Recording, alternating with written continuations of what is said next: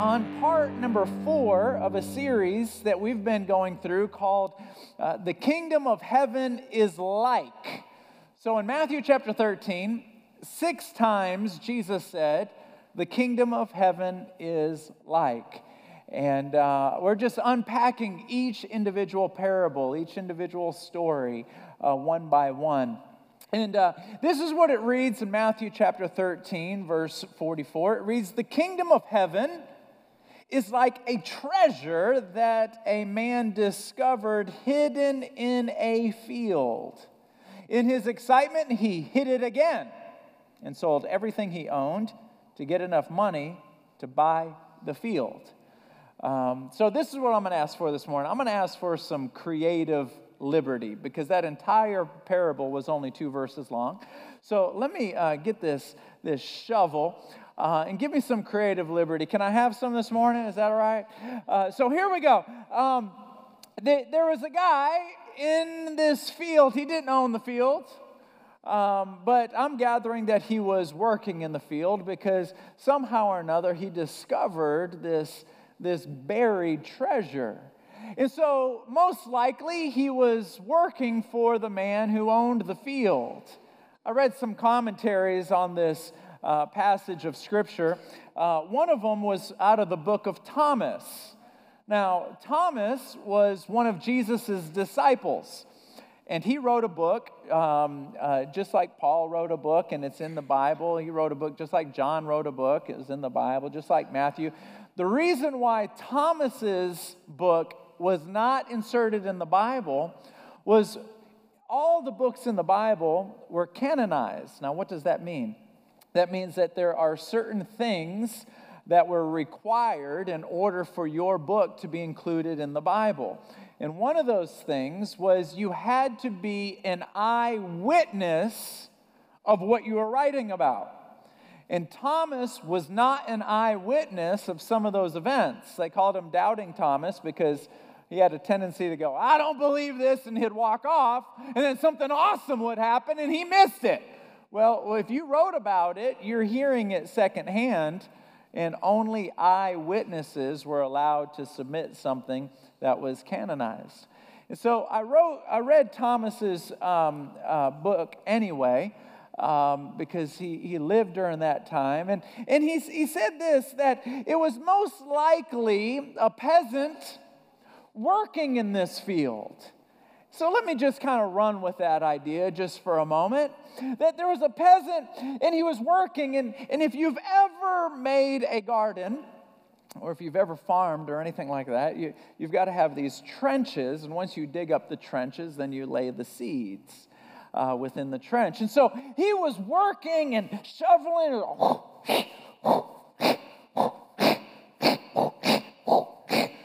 Now I'm just having fun. But but but he did dig up these trenches, and, and at, at some point he, he shoved the shovel into the ground and felt something just...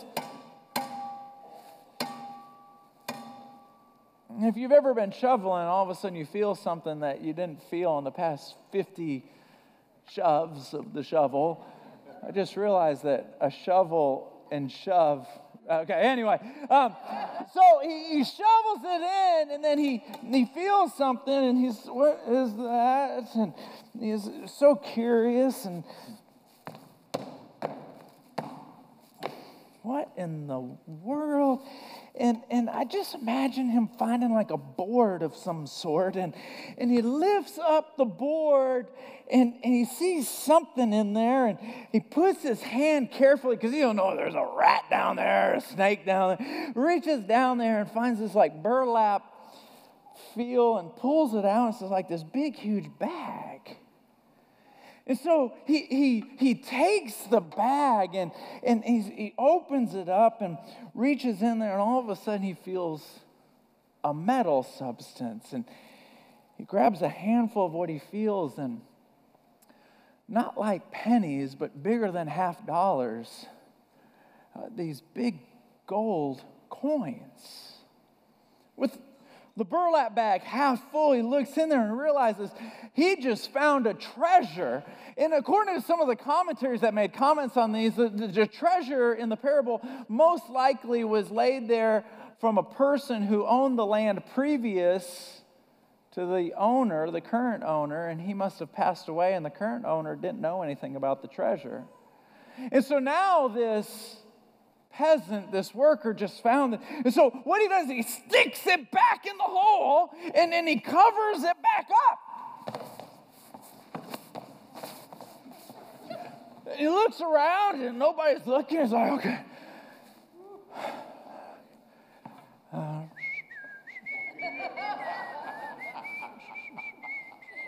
what am I going to do? What am I going to do? And so he looks across the field, and he sees a red and white sign. You've seen them before. REMAX.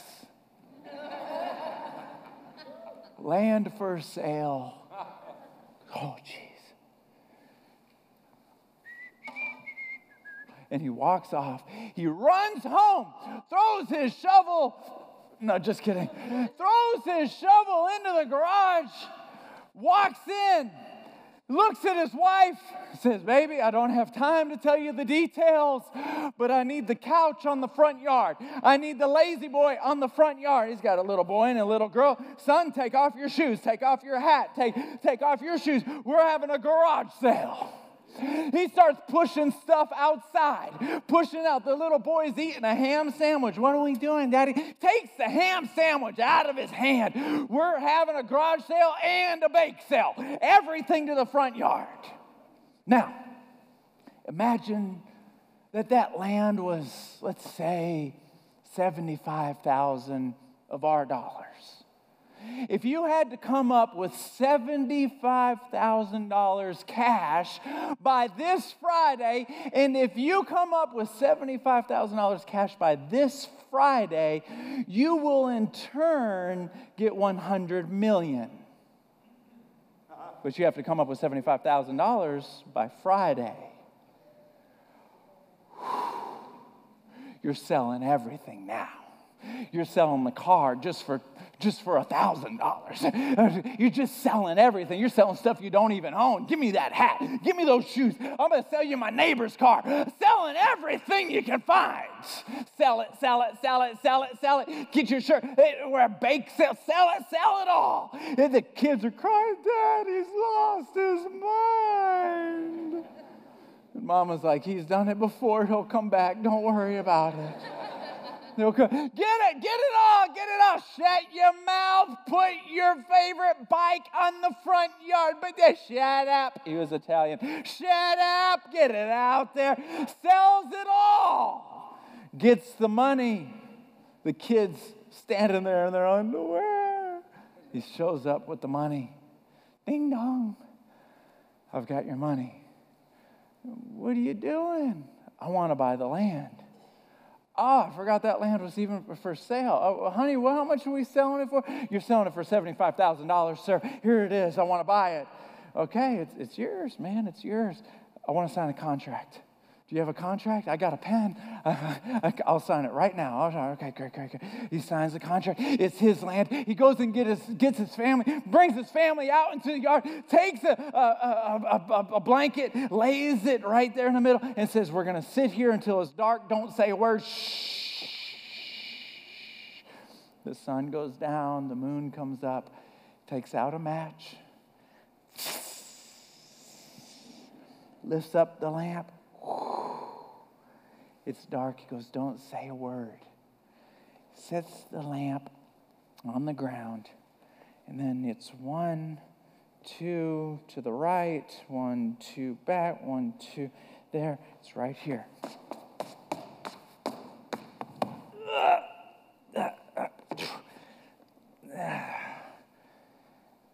Jimmy, hold up the lamp.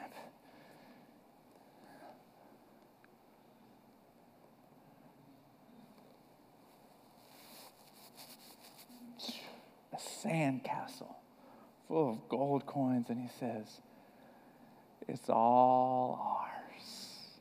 All of it. It's all ours. Ooh, Daddy, we love you. baby, you're so smart. I believed in you the whole time. I know. I know. It's all ours. It, it, it's like the kingdom of God. The kingdom of God. It, the kingdom of God, when you discover it, when it becomes a revelation that this is for real, it is like finding a treasure in a field. Amen. There are three things about this treasure I want to share with you today. Number one is the discovery of the treasure. The discovery of it. it when, when he found that treasure, the, the joy, the endorphins shooting through his body like lightning. The discovery of it. See, here's the thing. Everybody wants a treasure, but nobody wants to dig for it. Is that right? Have you ever been to a beach before and, and you're putting banana boat on? You're putting banana boat on, you're laying there, and you see some guy walking around in, in jeans and big boots and an old T-shirt, and he's walking around with one of those beep, beep, beep, beep, beep, beep, beep, beep, beep, beep, beep, beep, and you look over there and you go, what a buffoon. If you've done that, I'm so sorry. It's just an example. Work with me. But you look over there and you're like, what are you doing? You're on the beach, man. You're on the beach. What are you doing? Borrow my banana boat. But, dude, stop being a moron. Oh, my goodness. And all you hear is beep, beep, beep, beep, beep, beep. And all of a sudden you hear beep, beep, beep, beep, beep. And you're like, no, you did not. You, you hear beep, beep, beep, beep, beep, beep, beep, beep, beep, and he's like this, and he starts digging, and you're like, if he found a treasure, oh my gosh, you got to be kidding me. Uh, as a coat hanger, told you. Beep, beep, beep, beep, beep, beep, beep, beep, beep, beep, beep, beep. No way. See, everybody wants a treasure, but nobody wants to dig for it. See, the things of God. The things of God, the things of the Holy Spirit, it requires some digging. It, having a relationship with Jesus is not for the passive-aggressive nor for the lazy. It, it's for the people that are willing to dig for it.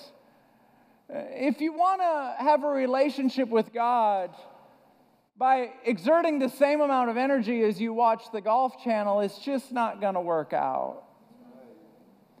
It's something that you have to be all in on and, and to dig for. I've got a friend of mine. His name is Kevin Heron. Phenomenal guy. Pastors a great church. Way too far for you to go visit. Down in Clear Lake area around Galveston. And he was preaching at a whole bunch of churches within a month. He was kind of traveling around, traveling around. And he was just drained. And um, he wanted to just complain and moan. I don't know if you've ever been there, but... So he went home to his mom and dad's house and walked in the kitchen, sat down with his mom. And his mom is like the greatest mom in the world. If you ever want to complain and whine, she's the one to complain and whine to. She's, oh, baby, oh, baby. What he didn't know was that his dad was in the living room and he could overhear the conversation. And so he's sitting there going, uh, my, God just feels like a million miles away. I'm, I'm dry. I just... Uh, I, I don't feel like uh, there's nothing in me that's alive. I just feel like a walking corpse. This is just, uh, and so the dad walks in and says, son, and mom stands up and walks, she's, he says, son, what, I've been hearing you. He goes, when, when was the last time you got on your hands and knees and you prayed?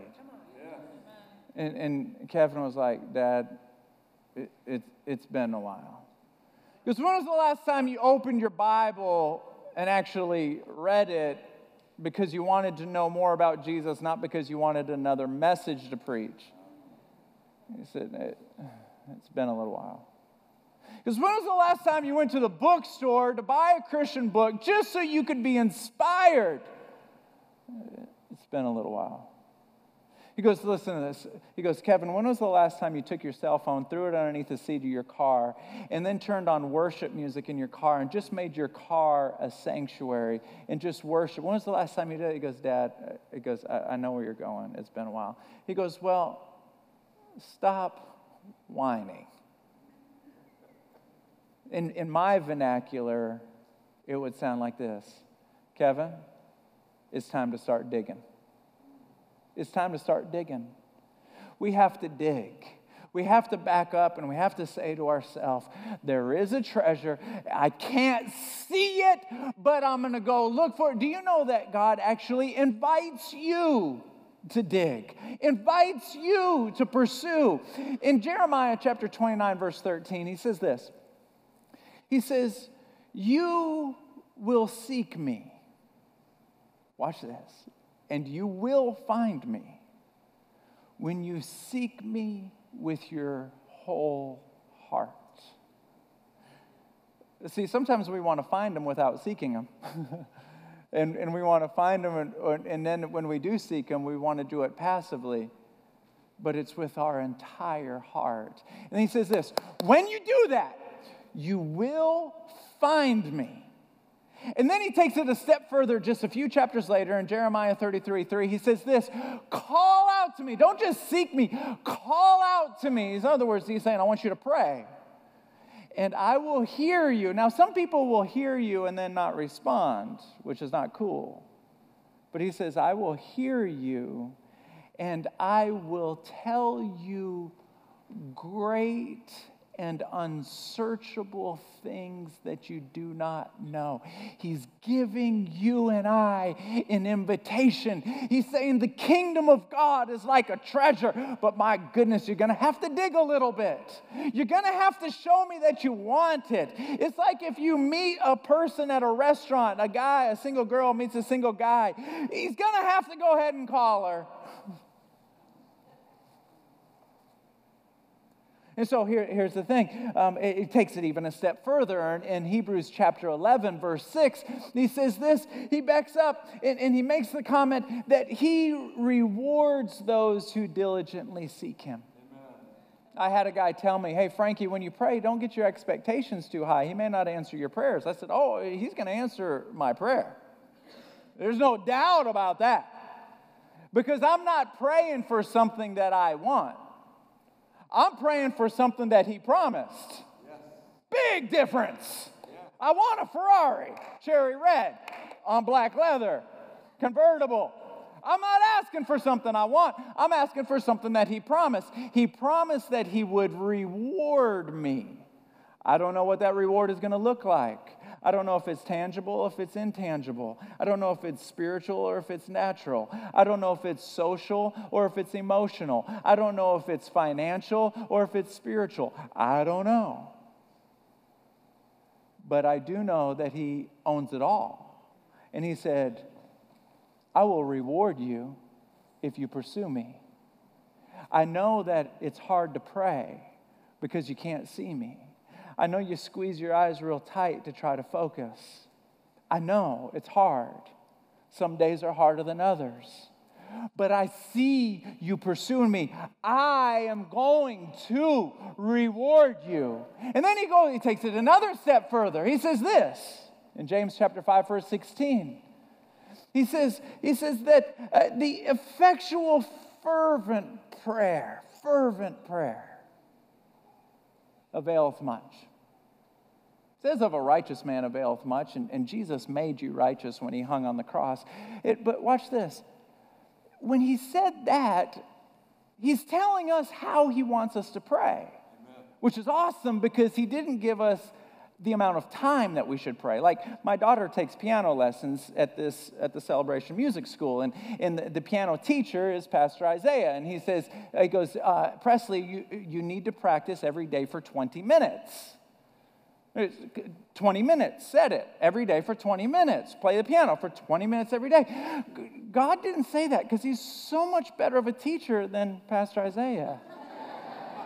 What, what, what he said, what Jesus said is he didn't give a time. He said, I want you to pray fervently. Yes. See, it's not about the length. It's about the weight. So when you pray fervently, you may say, I only got two minutes before my next appointment, so I'm going to go into the bathroom. Have you ever gone to the bathroom when you don't need to use the bathroom just so you can get away from wherever you're at? So you go into the bathroom and you shut the stall and you're like, oh, God, get me out of this, wherever you are. We go into the bathroom and say, God, I only have sixty seconds in this bathroom before people start getting worried about me. So I'm going to stand in this stall and I'm going to pray fervently. That is equivalent to an hour of casual. Fervent versus casual. Do you know that you can go on the track and walk the track like this for five hours? Or you can go around the track and sprint twice. You will burn more calories on the sprint than you will on the walk because it's about the fervency. It's about the intensity, not the distance. It's the intensity. So if you want to burn calories, don't say, oh, I got to walk for fifteen hours. No, give me fifteen hard minutes, baby girl. That part's not in the Bible. There's the value of the tre- treasure. Number two, the value. See, he estimated the value properly. The value of the treasure was more important than all of his life savings. Listen to me carefully here. On the surface, we just look like a bunch of believers. But beneath the surface, what you find are people that have realized that the more you pray, the more peace you experience. The more you worship, the more it smothers worry. The more faith you live by, the more undescribable fulfillment you experience. It's the value. And then number three um, is the transaction.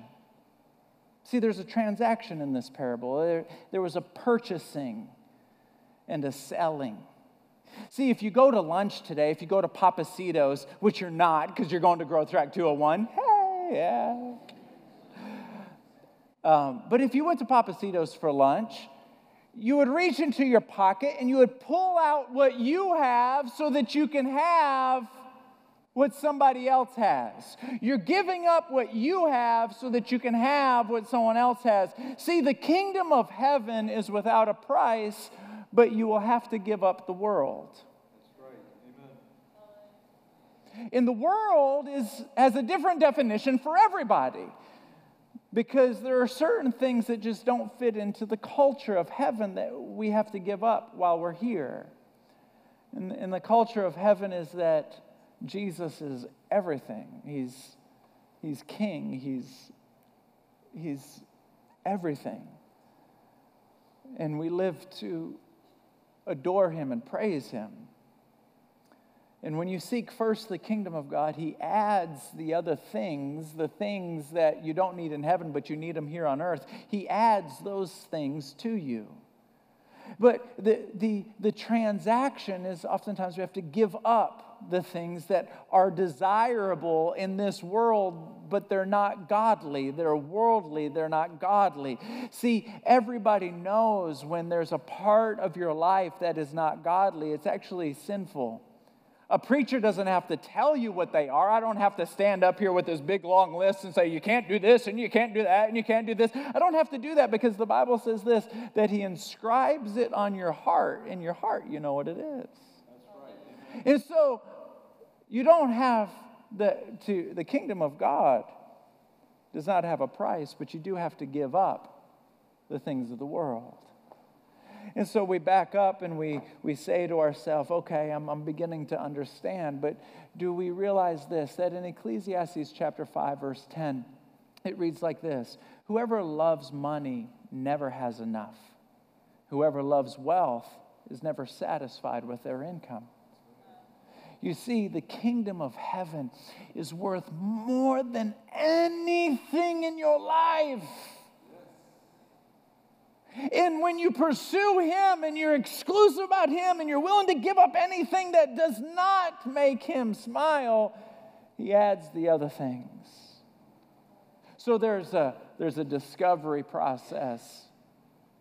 There's recognizing the value. And then there's the transaction. And, and my encouragement to all of us, you, me, everyone else, is this, to remember that we need to pursue the kingdom the same way other people pursue gold.